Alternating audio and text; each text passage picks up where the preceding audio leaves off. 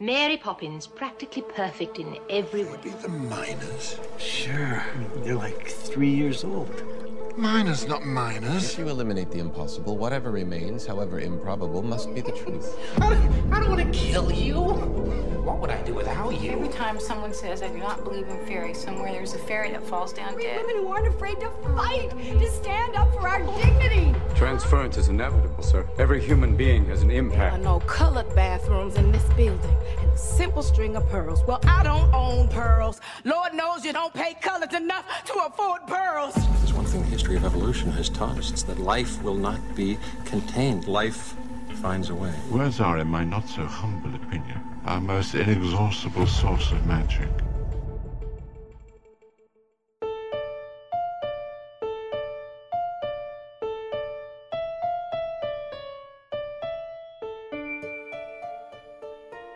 Welcome. This is Bite the Pen. I am Jen, and sitting on the other side of like the longest castle ever is Charlotte. Hello, Charlotte. How are you? Hello, Jen. I'm very well. How are you on this fun Halloween season? I'm good because it's probably considered to be the best time of year. Spooky charm of Halloween and like the lo fi fall aesthetic music and, you know, pumpkin spice lattes and delicious apple cider. It's good.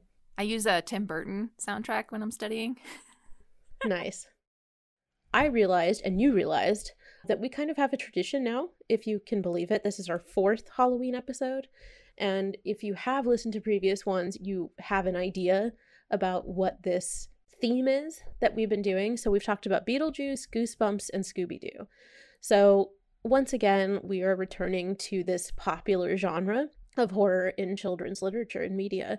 And we're going to talk about the book series that scared me as a child. Did it scare you as a child? I didn't even know about the series as a child. I've been asking around. My theory is that our elementary school did not have these books. We knew about Goosebumps, that was a thing. Yeah. We never saw this book on the shelves. And I'm not saying we Wow. we had Bandit or anything. I just I just don't think we had them. So thank you, Jen, for introducing them. Absolutely. I think that'll be a, a good conversation then from somebody who was affected by it and read it as a kid and somebody who wasn't. So we'll use that to our advantage. But the books we're talking about are the Scary Stories to Tell in the Dark series. There's three of them. They're written by Alvin Schwartz and originally illustrated by a very haunting Stephen Gammell. Personally, if I would suggest if you aren't familiar with these books to just go look up the book covers and some of the art just to get a better idea of this balance that we're going to be talking about between children's literature and the horror genre.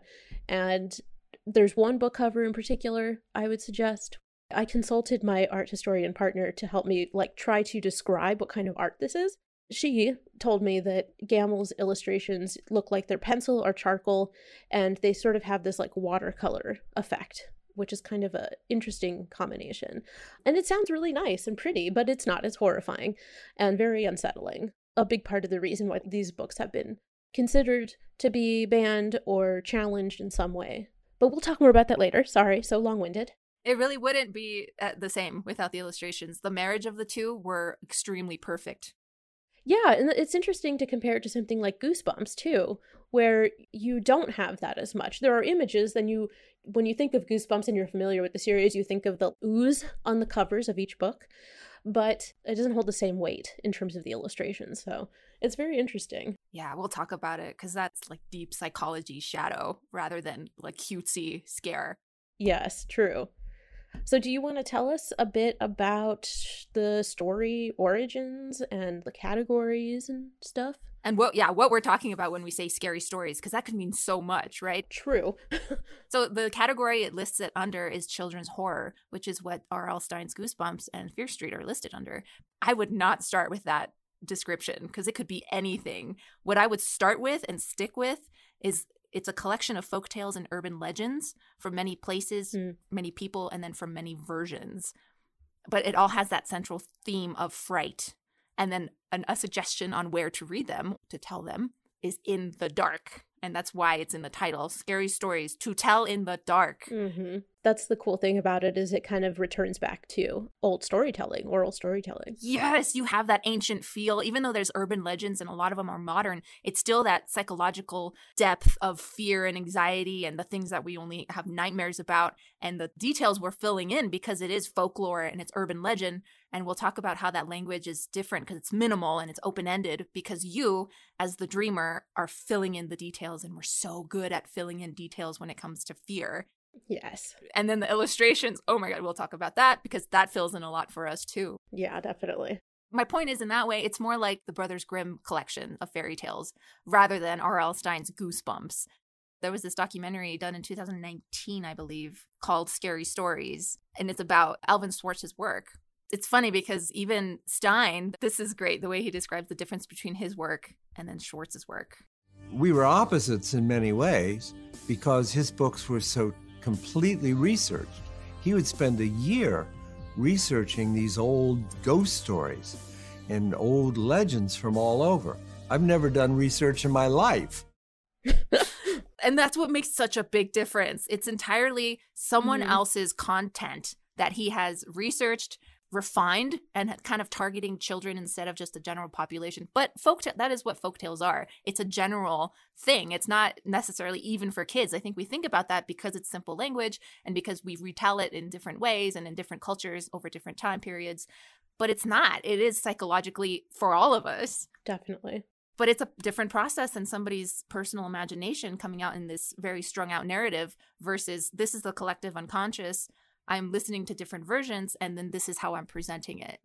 I'm kind of like, uh, I would really not want to call it children's horror. I would rather call it folk tales and urban legends. What do you think about that? I think those two very large concepts come together really well in these stories in particular. I definitely think they're children's horror, but I definitely think they're within the context of folk tales. And I think I'm thinking when we talk about like censorship, if I were to pitch it to a parent maybe that's why I'm saying I wouldn't start with children's horror. The educational experience is not that. It's exposure to cultures, exposure to a deeper psychological connection with something mm. that they're maybe haven't thought about in that way. They're just keeping it as this really low level fear. And when it comes out, their brain is filling it in perfectly. Yeah and now I'm not so afraid anymore. I will we'll totally talk about all of that, but I think maybe in my mind I'm saying it's important to say it's a scholastic work because it is so researched yeah. and because the author actually gives us the notes, gives us the resources and where he found them. So I'm like, yeah, if that's not a reason to keep it on the shelves. Absolutely. I had an example, a, a, very short excerpt, because if nobody has read any of these stories, I have from his third book, Introduction. This is a perfect excerpt of what kind of writing it is. Hmm. The girl was late getting home for supper, so she took a shortcut through the cemetery. But oh, it made her nervous. When she saw another girl ahead of her, she hurried to catch up. Do you mind if I walk with you? she asked. Walking through the cemetery at night scares me. I know what you mean, the other girl said. I used to feel that way myself when I was alive. so it's like, oh, so beautiful. Yeah. Minimal language, the diction's super easy. Mm-hmm. And like I said, it's open ended. That's the part about folk tales and urban legends that really, I think, are important for children in that developing stage that they're trusting them enough. You know this psychology. This is part of your coded unconscious. So you fill it in. Totally. Creepy. Ugh. Chills. It is so good. And we suggest, of course, to read all of them. You can read them in like a day. They're really quick reads, and it's a good way to support your library because you don't need to buy them if you aren't going to read them again. But definitely recommend to read. They're really fun to read.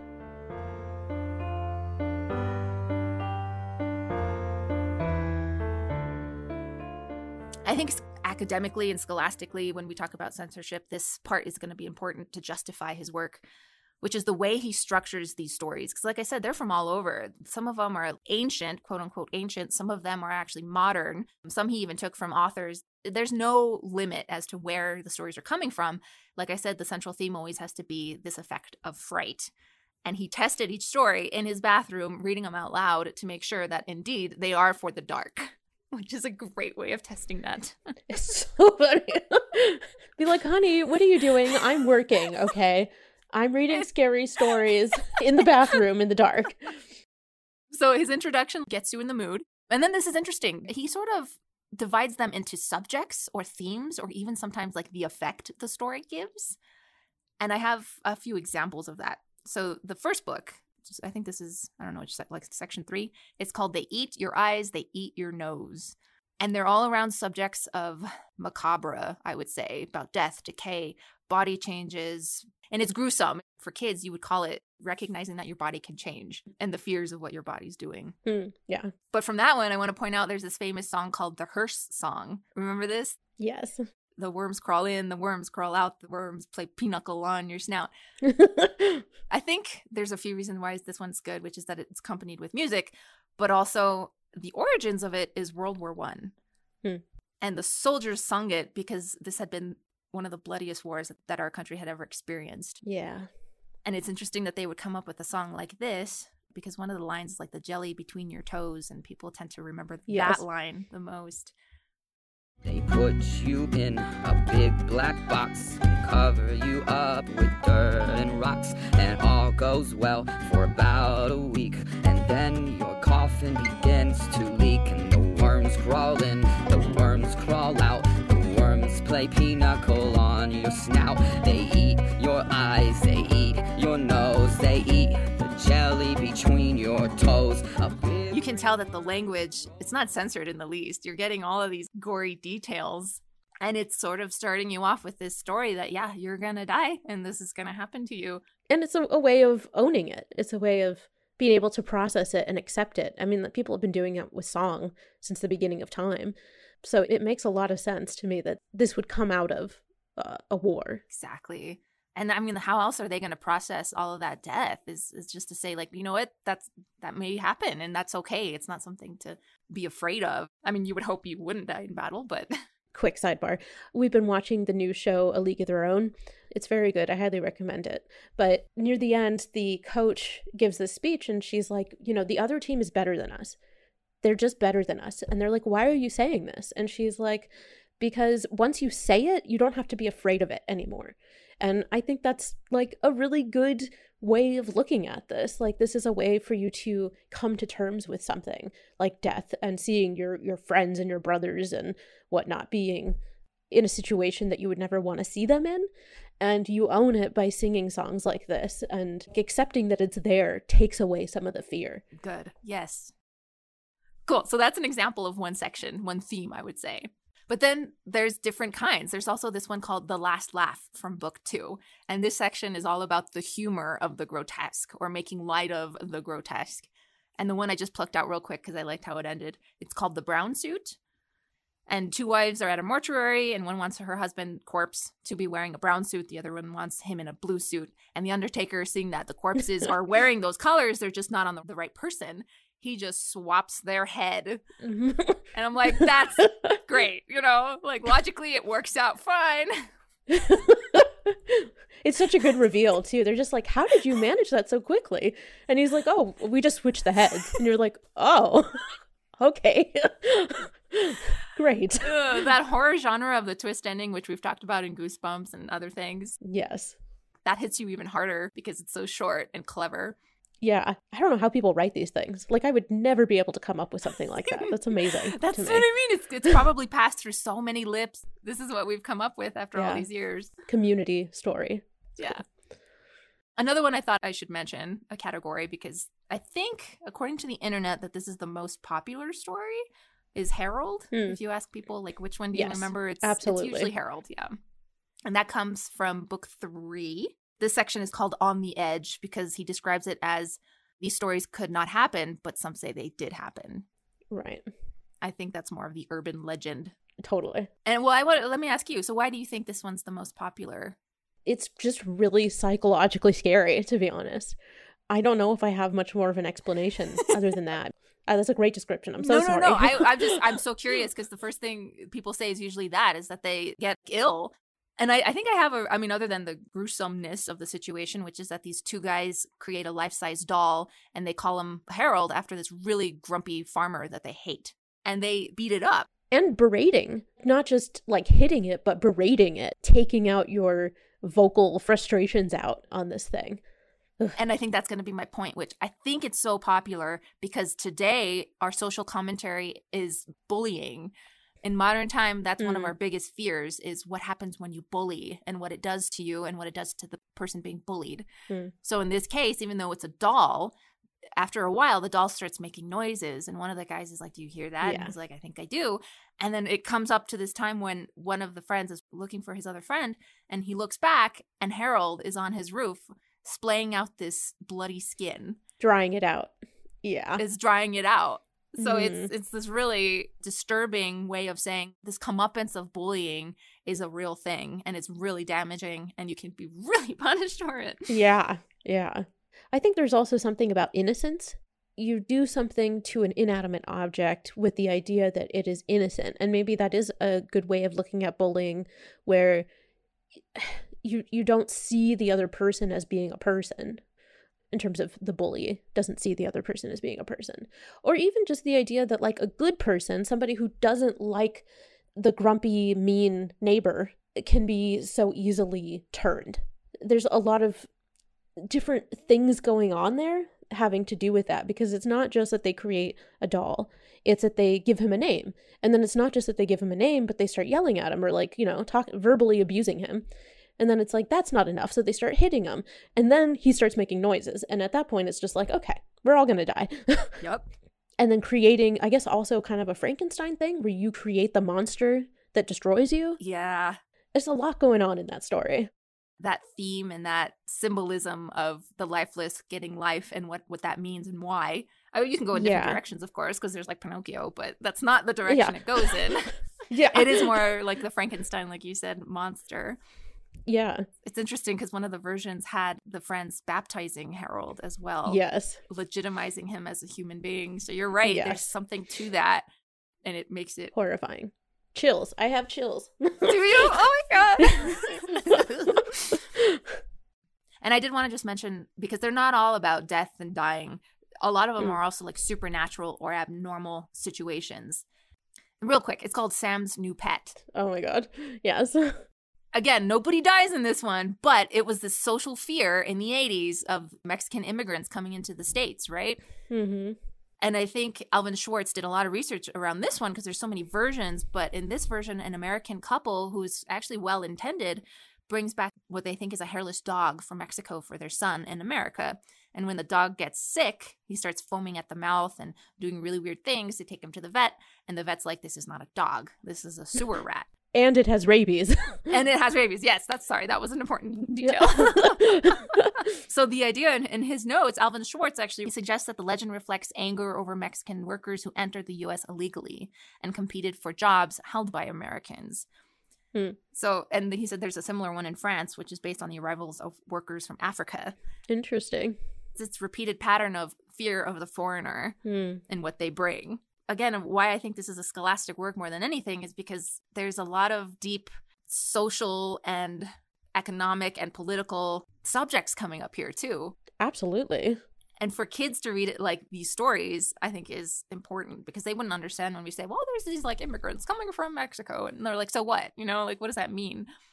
and I, I make that point a little bit later i think that it's one thing to tell a child something but it's another thing to show it to them in a story there's a reason that we remember red riding hood and we understand that we're not supposed to talk to strangers because of that story it's not because some adult was like don't talk to strangers it doesn't mean anything but when you put it in that context you remember it you just do Exactly. especially if it's scary Yes, Mhm. exactly. The fear factor is important. yes And then just to mention that, so the way, other than formatting it in these sections, the way he ends each book includes his notes, his sources, and a bibliography. yeah So he knows how to do the research and he knows how to cite and he knows how to reference others if you are more curious about the origins of these stories or the countries that they come from.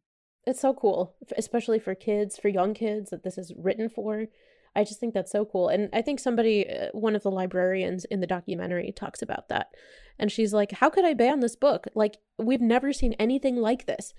It's got the stories and then it has the sources. Like, we're not going to get rid of it. This is basically what they're encouraging kids to do in book reports Right? and research. Like, this is it. If you want a well rounded student, this is how you do a piece of work. It's right here. totally. So you gave us a really good idea of the order of his books, the style of his books, the origins of the stories. Like, what do we need to know about him as a person? Yeah, uh, not that much actually, because I've mentioned it quite a bit okay. already. but it's it's nice to know that he mm-hmm. started as a reporter, a journalist, so he has that investigative background. Mm. And then when he started writing, it's interesting. His writing is mostly for kids or about kids, and he himself was a father of four, I believe. I found this article in Chicago Tribune, and this is what it writes about him. Quote, Schwartz did have a diabolical turn of mind and an abiding but whimsical attraction to the comically morbid and grotesque. Mm. On paper, anyway, he evidently had a hearty, if academic, appetite for blood and guts. Nice. I love it. I think even R.L. Stine says something similar in that documentary, which is like, you know, people are expecting this really animated figure who may be looking dark and weird, but it comes out it's like some old white dude who's completely academic. Yeah, totally. I think that describes Alvin Schwartz, which is very appropriate because they were writing around the same time. I think Alvin Schwartz went first with his 1984 mm. was the first publication. Mm.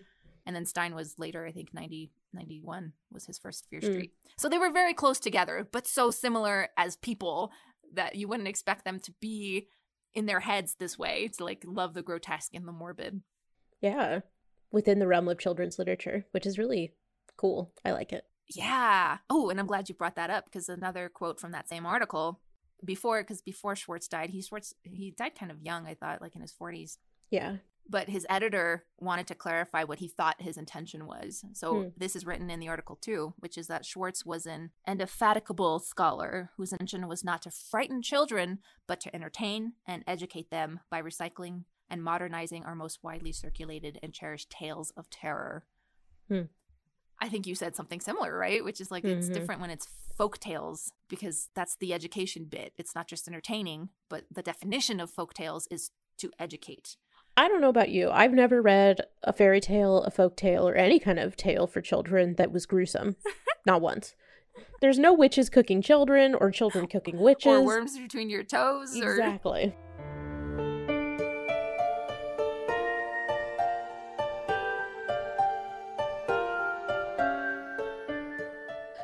The question that I think we've already kind of answered in a way, which is kind of obvious, but we're going to talk about it anyway because we wrote the script and that's how it's just going to be. Why were these books at the center of controversy in school? They're scary stories, they have scary illustrations, and that should be it. But obviously, horror and children's literature have gone in hand in hand since the beginning. What you just said, they're there to teach children lessons. And if you tell a child to not talk to anyone on their way from home, they might hear you but not understand what can happen.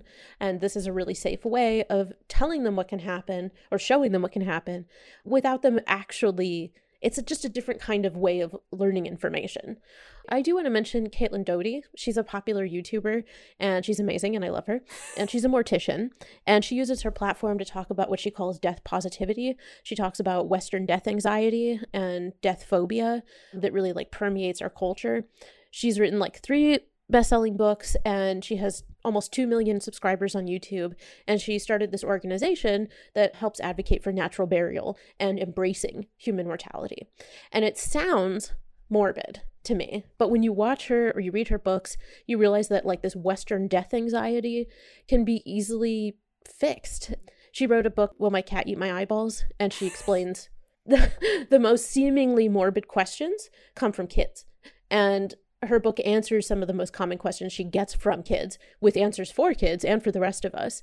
And she doesn't shy away from the gruesome details about like what the kids are asking about because that's what they want to know because they're kids, you know? And eh, obviously it's different because it's nonfiction and it's not a book that has scary illustrations or like fictional stories.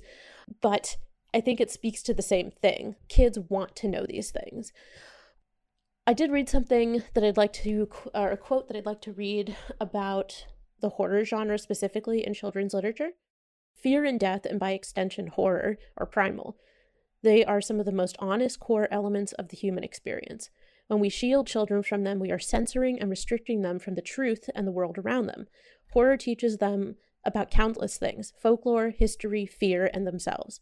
How will they grow if they don't understand their fears? How will they learn about life if they don't understand neutrality of death? Above all, taking away a child's right to learn is censorship and manipulative. And I think that's what we're kind of saying so far. So, all of that goes to say that in many cases, Scary Stories to Read at Night was considered a challenge book. When there's a formal complaint made about a book in a school system, which I mean, it's usually the school libraries that this happens, these challenged books become banned books. And that's when they're like taken out of the school and nobody has access to them. And parents pushed for these books to be banned, and some of the administrators were willing to do that. And in a lot of cases, it was the librarians or other parents who objected to the challenge. And I mean, I think it's kind of obvious that quite a few of the people that complained talked about it coming from a religious standpoint. Specifically, they talked about the devil. So I just want to give a tiny bit of context. The number one most challenged book from 1990 to 1999 was Scary Stories to Tell in the Dark. The second was a book about a kid with a gay father. HIV and AIDS and the AIDS epidemic reached its peak in 1995, right in the middle of this decade. Gay men were looked at like monsters, and for the most part, like lesbians were just completely overlooked. And of course, straight people also had HIV and AIDS. And then at the same time, there was another mass panic, and that was about the satanic panic in the 80s and 90s. And you have adults at that time freaked out about ritualistic sacrifices, Satanism, and of course, horror, and even goth culture. And then you get something like the West Memphis Three, and it's like uh, this perfect combination of fear and paranoia. And I'm glad that we don't still live in that as much. I mean, it's still there, but not like it was. Um, even in the last like 10 years, school librarians still get requests from parents to remove the scary stories to tell it in the dark taken from their schools. I did see that the organization that compiles these lists about the most challenging banned books talk about how now most of the books concern sexual situations, political viewpoints, and LGBTQ characters. But it is still one of those books that constantly is kind of like there's a new generation of kids that read it. There's a new generation of, of parents saying maybe they shouldn't. And i wonder if that's going to change now that like our age are having children and there are so many people our age who love these books what do you think sorry i feel like i've been talking for like three hours this is all great information though i love that you're giving the context of what else was banned because i was solely focused on religious groups saying like when it comes to death there's ways to talk about it or not talk about it, I should say. Yeah. But man, when you get into this like other realm of what was being censored, it makes sense that of course this is going to be just one of many. Yeah. Also, I feel like this is good news because Schwartz himself was all for the controversies. Yes. Like that means it's working. Whatever this is, it's working. Yes. And he's right. And you're right. Every generation is not lessening their interest in it. Every child that comes up for elementary school is going to be like, oh, what is this book? Oh my God, I'm going to take it home and like read it under my covers. Yes. or if they have really cool parents, they'll show their parents and their parents will be like, cool, if you have any questions, let me know. Yeah. really simple. It, yeah. And I would hate to think any of those decisions will be reversed because there was like a whole thing in the 90s, right? That lasted like six hours, is what the documentary was saying. Mm. But if the argument was said and agreed upon, I like I hate going back to that. I hate going backwards. Yeah. Hopefully what they'll do is just keep it let's say in the middle school or in the high school. Yeah. But I don't agree with that. I really do think Schwartz was right that maybe age 9 and above is when the exposure should start. Yeah. And if I were a parent, I'd be like, you know what I would do? Actually, I would maybe start with Goosebumps and then get them into scary stories because at least Goosebumps is is in that realm of oh, I'm giving you a world to imagine. Now that you have some material there, go and imagine more with these folk tales. Totally. I think you're right. Like I'm not saying we should traumatize our children by having them read this as soon as they can read. Right. However, you you just don't know what's going to happen I mean, we're not parents, so what do we know? But in my opinion, you want your kids to be prepared for things. You can't hide things from them. And it's better that children understand that it's okay to be afraid of things and there's a way to deal with that. And it really is sort of a way to begin a discussion, I think. And I mean, you know, what more could you ask for? Done. So that concludes the first and biggest half of the episode, I think now we would both really like to talk about the stories we picked and perhaps read them. And also, if anybody listening remembers these books or has read them recently and you have a favorite story, let us know. I'm really curious to see what people think or maybe which one traumatized you the most. I don't know. Whatever speaks to you.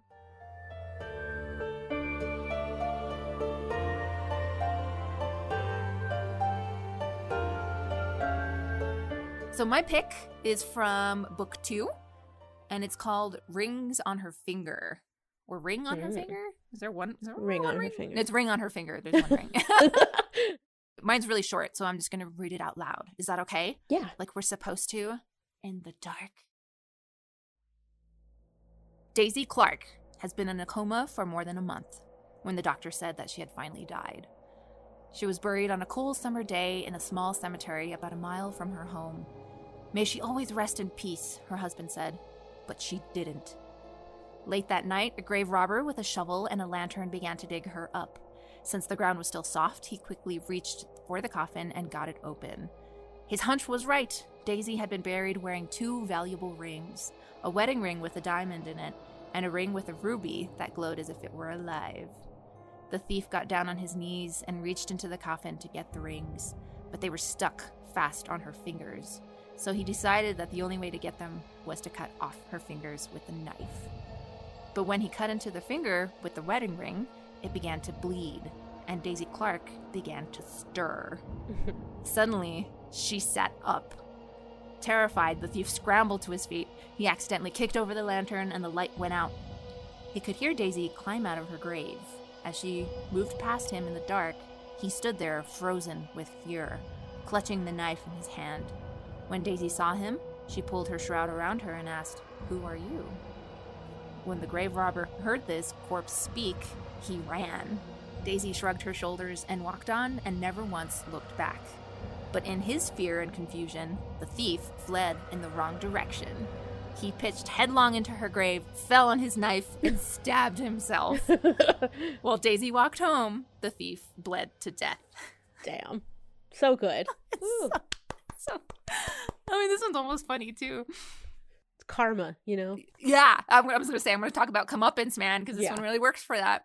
But first, I also want to describe the illustrations Yes. and why it was such a big deal for Steve Gammell to be the one to do this because, like Jen mentioned at the very beginning, there is something about negative and positive space in his art that really defines the creepiness. A really short quote from, from the Smithsonian, that same article. The way it describes his art is dead on. Dead on. Dead on. it reads, It is and it isn't. When it is, it's all these murky, ominous, indistinct images that evoke fear fog, thorns, veins, arteries, and insect like creatures. When it isn't, there are these holes and silhouettes and white areas that contradict the whole scene. Two competing spaces that contradict one another, your mind is forced to go back and forth. It's very unsettling. That's that was a great description of it. Right? And and Gammell himself apparently was a really private guy. Yeah. And that he didn't consult the authors of the books he took on. He didn't want notes. Yes. That's interesting, right? Yes. He I mean he was an artist as well. That was how he worked. And I, I really like that. Especially because it's the opposite of Schwartz, who is like hyper into history and notes and knowing exactly everything. Isn't that great? It's perfect. I didn't actually say I'm sorry. I got really distracted by I think by the context that I didn't even talk about some of the other aspects of controversy. Can I just mention real quick? Please do. Let's talk more. Yes. Years later, they changed, they re came out with the book with a different artist, with different illustrations, and people did not like it. They were very vocal about it with good reason. It's very cartoony and cutesy. And, you know, I'm sure if that's what they had on the books in the first place, parents wouldn't have said anything. Nothing. But it's because of these images that really like ties it in. And they went back. They stopped producing that version because nobody liked it. Because it was like, what the hell? That's half of the story is the illustration, especially for a kid's book. The kids of the 90s, this is what the documentary was saying that the kids of the 90s were just so pissed off when this edition came out. Yeah. And they did. They justified it by saying, this is the book. You can't just take away what originally made the scary stories scary. Yeah. I don't know if that intention was to censor the material any. I think it was just like a fun anniversary thing, and the illustrator was not Gammell. Totally. But that's what it did. That's what the effect was. It was censorship. And there's this article called The 18 Most Egregious Art Replacements from Scary Stories.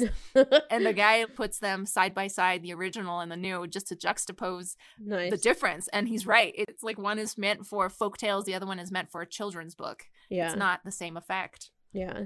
Again, I don't have children, but in what I've seen, kids know when something is written or made for them versus when something can include them but isn't specifically talking down to them. And I think that that's what that did. I mean, I think it made it like, here you go, kiddo. Now everything's fine. And that's just not helpful. That's the best way I would have put it ever. Okay. It's including them. It's not like they're stupid. Of course they understand. And when they feel included, it makes such a difference. Such a difference. And there's just a certain age range. I mean, it's not true for all children, but there's a certain age range where kids really like scary things and they don't fully appreciate what they mean to us as adults. And I think that is okay. That's just an exploration that we're not child psychologists, but I think it's okay. That's my two cents. I agree. And the fact that they could disturb us as adults still. Absolutely. Back to what you were Anyway, doing. What were we talking about? Yeah. I'm glad we talked about that because the Okay, good. illustrations are tremendously important. And in this story, it's beautiful because it's this graveyard.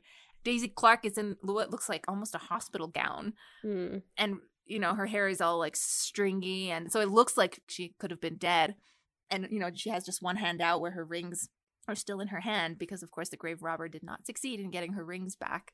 Of course. And just, oh, the, the feel of the graveyard and that negative space and where it's black, where Mhm. it's white, and, and the moon and the clouds. It's just like, oh, it really puts you in that space of like, yeah, grave robbery was a real thing. Um, And people coming back from the dead was a real thing. mhm.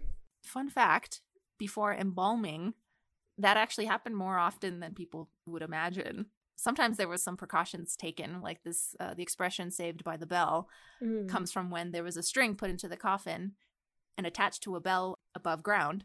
So if they, for some reason, were declared dead but woke up later in their coffins, they could just pull on the string and hopefully the undertaker would hear the bell and be totally saved by the insane.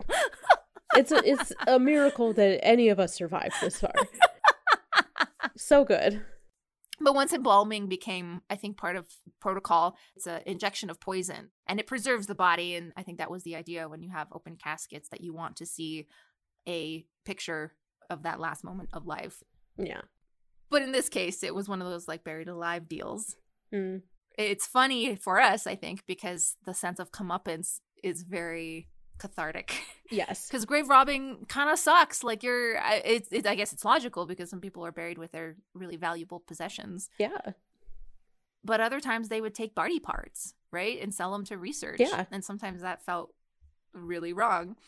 I mean, in the 18 early 1800s, early 1900s, you could get quite a bit of money for body parts, and people needed money. So And again, we can go into that discussion of, well, yeah, because the bodies are just there. They're not doing anything. And yeah, I think the reason why the story has been retold because this is one of the fears that we're in, even specifically the Catholic and Christian Mm. mentalities. Somebody is going to degrade our resting places, and that's a big no-no. right. And that's why this story feels like a comeuppance because he got what he deserved. He's the one that died because he desecrated a body. Yeah. Well, and also I think death and burial and people being involved in the funeral and the whole process was much bigger. I mean, everybody was involved in it. It was a community thing. And now, thanks to embalming and thanks to the funeral industry, we kind of have this separation where we drop the person off to the funeral director, the mortician. We have them do it all.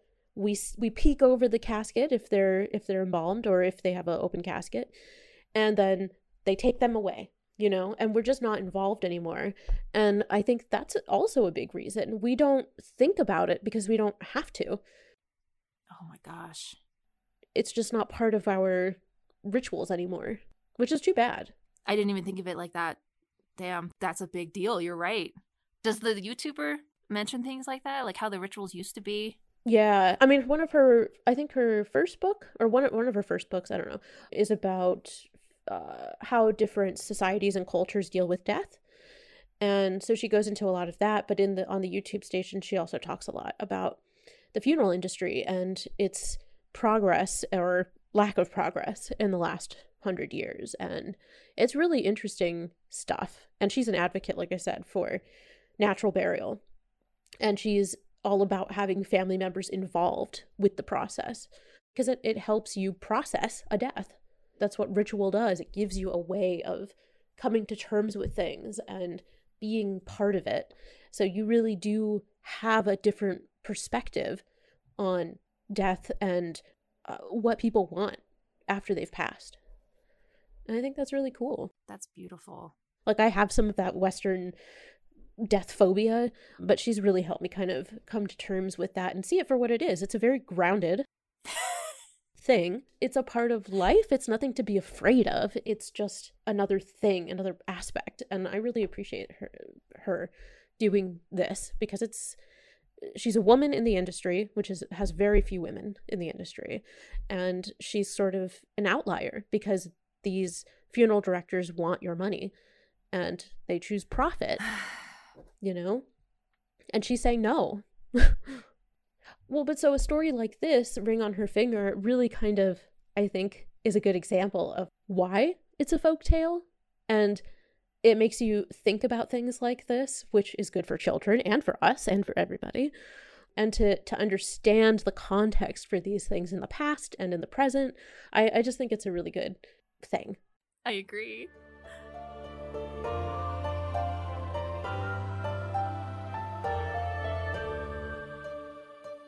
My story comes from the third book, which is a good one as well. The third one had a lot more longer stories, whereas the first one had a lot of short stories. And of course, the second one kind of had both. It was sort of interesting to see that uh, transition.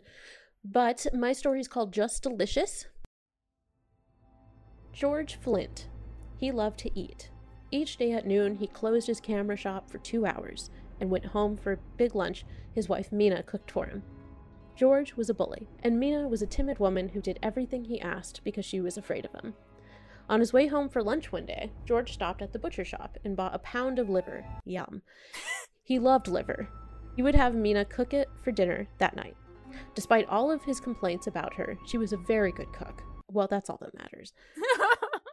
While George ate his lunch, Mina told him that a rich old woman in town had died. Her body was in the church next door. It was an open coffin. Anyone who wanted to see her could. As usual, George was not interested in what Mina had to say. I've got to go back to work, he told her. After he left, Mina began to cook the liver. She added vegetables and spices and simmered it all afternoon, just the way George liked. When she thought it was done, she cut off a piece and tasted it. It was delicious, the best she had ever made. She ate a second piece, then a third. It was so good, she could not stop eating it. It was only when the liver was all gone that she thought of George. He would be coming home soon, what would he do when he found that she had eaten all of the liver? Some men would laugh, but not George.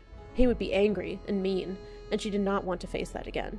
But where could she get another piece of liver that late in the day? Then she remembered the old woman lying in the church next door, waiting to be buried. George said he never had a better dinner. Have some liver, Mina, he said. It's just delicious. I'm not hungry, she said. You finish it. That night, after George had fallen asleep, Mina sat in bed trying to read, but all she could think about was what she had done. Then she thought she heard a woman's voice. Who has my liver? it asked. Who has it? Was it her imagination? Was she dreaming? Now the voice was closer. Who has my liver? it asked. Who has my liver? Mina wanted to run. No, no, she whispered. I don't have it. I don't have your liver. Now the voice was right next to her. Who has my liver? it asked. Who has it? Mina froze with terror. She pointed to George. He does, she said. He has it. Suddenly the light went out, and George screamed and screamed. The end. Talk about ratting somebody out. yes, I love it. I love it so much for so many reasons. Talk about comeuppance in this one too. Yes, I didn't mean to also pick a comeuppance story, but to be fair, I think there's a lot of them in these. There are, yeah. And I really like this one because it's also kind of like a sense of justice in the end, where he's like a jerk to her and all he doesn't listen to her and all he thinks is that she's a good cook. So, like, bro, that's what you get. Sorry. What did you think? Did you, I mean, is that the sense you got? I totally agree. I mean, at the beginning, like, what a jerk. And it's, there's a lot of the like cannibalistic themes in these stories yes. as well. And some really work. There's that sense of grotesqueness, but also why notness. yeah. Like and one this this woman actually feels feels totally fine with taking I think it's a toe again. Again with toes. I don't know what it is about. so many toes. but she's like, Yeah, this would make for a great soup. I'm totally gonna do this. Yes. And in that story, she's if anything, she gets annoyed with the dead guy who wants his toe back and she's like, Fine, I'm done with it yes. anyway, have it back. Yeah. And in this one, it's like that same sort of feeling with, you know, why not? She's just there and he needs his liver. Yes. Kind of works out love it. fine. It's beautiful. Was there any other reason why why you chose this one? It was mostly because of the cannibal aspect. Yeah. That's been something that's disturbed people for a very long time. There's a joke in in one of my friend groups that I'm a cannibal. Because I once said, just once, I only said it once, although I've said it many times since, that like I would definitely try human meat. And I'm somebody who is mostly a vegan. But it's like, uh, you can't pass up an opportunity as long as I know where it came from, that it was like locally, organically sourced, and nobody was hurt in the process. I'm gonna try it. When I say I'm hungry, they're always like, "Watch out, everybody! Watch out! The cannibal is hungry." I'm like, "Okay." so I had to pick it for that, and of course, I mean, the feminist in me was like, "Hell yeah!" This is actually well, he called. He says it's one of hundreds of stories that come up that are the same makeup as the story "The Man from the Gallows," which "The Man from the Gallows" is the story that they source it to, I think, but it's also commonly known as the story about the man with the golden arm, which is the one that I think I've heard. Um, I couldn't remember where I'd heard the story before. It was actually from Beverly Troop Hills. I don't know why that was where I remembered it from, but Cool. They tell that story in there when they're having a creepy campfire, and this is the scary story. Oh. Um, but uh, he he talks about these stories having roots in an ancient tale of a man with no work whose family is starving. And he's searching for food and he comes to a gallows where a criminal has just been hanged. He cuts the dead man's heart out or some other body part and takes it home. That night, his family feasts, but while they sleep, the man from the gallows comes looking for that part of his body. And when he can't find it, he takes with him the person who stole it. So this follows that story closely. And he says that it's a retelling based on accounts he had heard over the years in the northeastern part of the US as early as the 1940s. And he said there's a New York City version where a husband saves himself by removing his wife's liver and giving it to the ghost as a substitute for the one she had stolen. And I was oh, like, nah, nah, no. We're not having that for Mina. Mina deserves better. Okay. so Mina deserves to, to live on without you. So I really like how he twisted it in the end with this this version. I really appreciate for that That's reason. great. In terms of like the themes in this that I think obviously are from the past and continue to the present. I mean, hunger and I'm going to call it misplacement, you know, like accidental misplacement. I don't know if that's a term.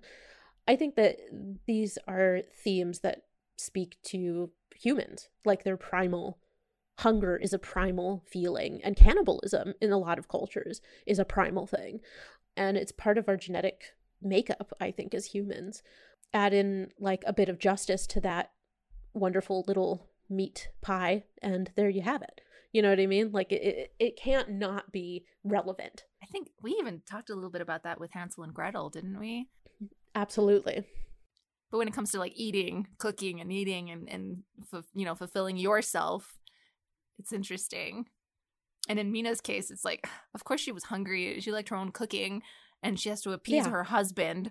So she's a problem solver. This is what. yeah she's a real problem solver i love it but also, like, how scared of her husband did she have to be right to go through those lengths of? Uh, it's just, yeah, you know, he Yeah. deserved it. You know, he did. there's so many good stories to pick from that hit you in different places that I think is really fun. And it, you really can. The nice thing about anthology is, is that you can find the story that speaks to you the most or really hits on your fear. The spider one is a very popular one that freaks me out. I do not like it. It's very creepy. The image of it is very creepy. And I understand why it's scary because spiders are already scary. But there's, I feel like there's a story there that can speak to anybody's particular fear. The other one that I liked is The Hook. Oh yeah. Um, I remember reading that one as a kid, and that's a very fun one. But there, the one that really freaked me out was a woman's driving home, and there's a guy Oh, yeah. following her, and every so often he puts his brights on and then he turns them off, and that story used to freak me out so much. But then when she gets to her home and gets out, which you're never supposed to do. Never do that. Always drive to the police station if somebody's following you. Right. She drives home, she gets out. The guy hurries out towards her. She's freaking out and he's like, "There's somebody in the back of your car. There's somebody every time he stood up to like hit you or whatever, I turned on my brights to scare him off." It's like, "Ooh." Like you think that he's the scary one, but really he's like trying to help out, which is really fun. Another technique of horror, which is always spot on with thwarting of expectation. Yes. Ugh, because then it feels satisfying because it's appropriate, but you didn't expect it. Yeah. Yeah, because you're like, okay, what's going to happen when he confronts her? What's he going to try to do? How is she going to protect herself? Like you can like think of everything, but then the subversion obviously is like Yeah. you didn't even notice. Somebody was in the back seat the whole time. Ugh.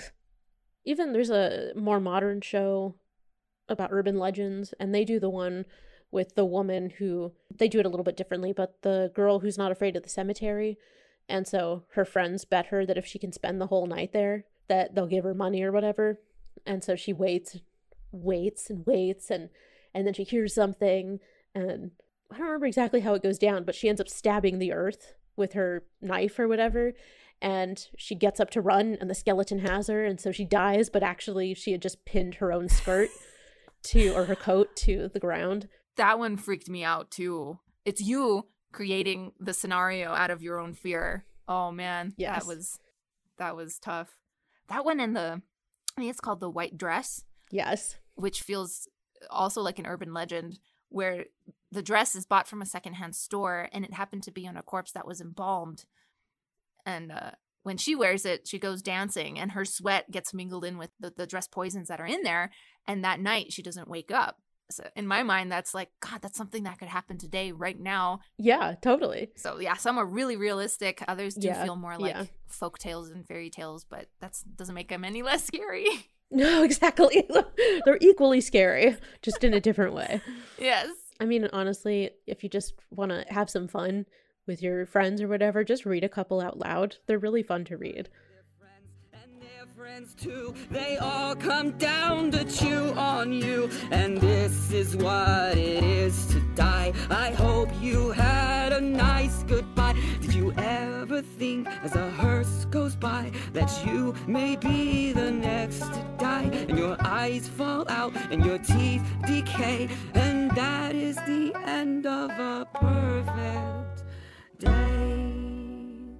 If you enjoy listening to our podcast, please share it. You can also talk to us if you'd like on Twitter at Bite the Pen, on Facebook, and you can like and follow and review all of that fun stuff on iTunes. And if you would like to support us and you have the means to do so, that's also fantastic. We have a couple patrons to name today. That's Jesse M, Jeanette M, and Thunderfly. Your support is very much appreciated. And if you can't support us in that way, no worries. Just like share us with some people if you get the chance, or just talk to us. Let us know what you like, what what you don't tell us what you don't like. We don't want to know. Um, just tell us what you like. if there's like a suggestion you have on an episode or something, we'd love to hear that as well. And of course, we're going to follow up at the end with a beautiful quote. Hope everybody enjoys the season of spookiness and scary stories and Yeah. Samhain, Halloween, however you celebrate the season. I do. Okay, I'm so sorry. I do want to mention one more thing really quickly. I read an article that there are parents talking about Hocus Pocus 2, saying that it is involving witchcraft and children should not watch it. we still live in these times. These times are now. It's stupid. Go watch Hocus Pocus. It's, I'm sure it's, I mean, the first one's great. We're going to watch the second one on Halloween. So I just wanted to mention that. And we'll see you next time. Caps off. So, from the Smithsonian Magazine, that article I mentioned, it reads like this When we're reading a scary book, there's a layer of protection. We're able to be curious without putting ourselves in harm's way. Fear isn't so binary, it's not all fight or flight. There's something thrilling about fear. It's not just about working against death, it's also about enjoying life.